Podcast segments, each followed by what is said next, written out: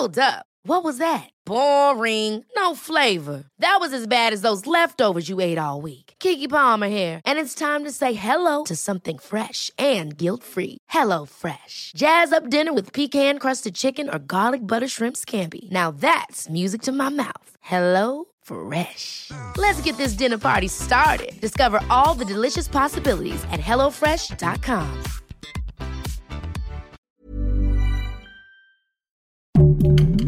Heraldo Podcast, un lugar para tus oídos. Esto es Primera Plana de El Heraldo de México. Sigue nuestro podcast en Spotify para estar al día con las noticias más importantes.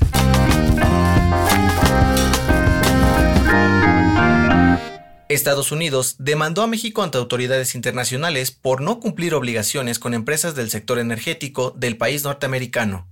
El gobierno mexicano es acusado de violar las obligaciones de protección jurídica para inversionistas extranjeros que fueron acordados en el tratado entre México, Estados Unidos y Canadá. Las autoridades norteamericanas demandan al gobierno federal un pago de 150 millones de dólares, lo equivalente a 3 mil millones de pesos mexicanos, cantidad con la cual se podría beneficiar a más de un millón de niños con becas para el bienestar. El conflicto se viene arrastrando desde el 2011 y 2014, cuando Pemex canceló tres contratos por más de 260 millones de dólares a empresas que tenían permiso de perforar pozos para la petrolera mexicana, con información de Adrián Arias. En días pasados, un grupo de arquitectos fue señalado como el creador del cártel inmobiliario de la Ciudad de México, el cual habría sido responsable de irregularidades detectadas en más de 60 proyectos en la capital del país desde el 2003. De acuerdo con las investigaciones realizadas por las autoridades judiciales de la Ciudad de México, el cártel amplió sus actividades entre el 2012 y 2018, durante la jefatura de gobierno de Miguel Ángel Mancera, y construyeron ilegalmente departamentos, oficinas, centros comerciales, hoteles y restaurantes en las alcaldías de Miguel Hidalgo, Cuauhtémoc y Coajimalpa.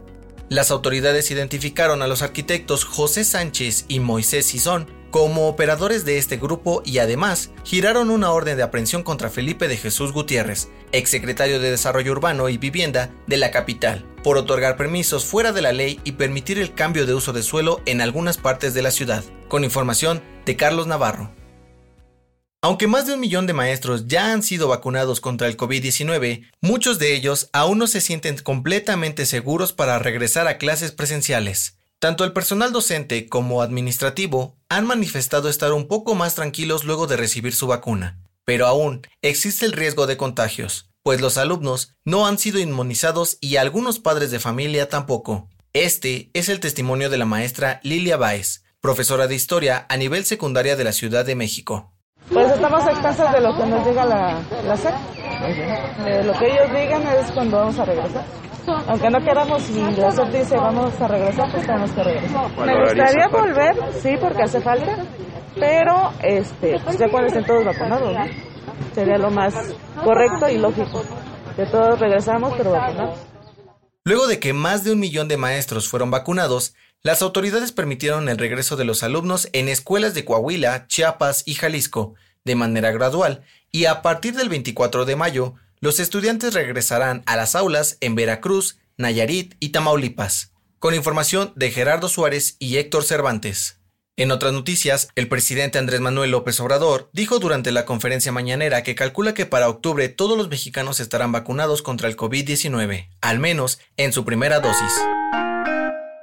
Los esfuerzos internacionales por frenar el conflicto armado entre Israel y Palestina han fracasado. Al menos 217 personas han muerto y se registran más de 1.500 heridos debido a los bombardeos en la franja de Gaza. En los deportes, Karim Benzema regresará a la selección de Francia para la Eurocopa tras seis años de ausencia. Después de firmar una gran temporada en el Real Madrid, el delantero no vestía la camiseta de su selección desde el 2015, luego de estar involucrado en un escándalo de chantaje y extorsión. El dato que cambiará tu día.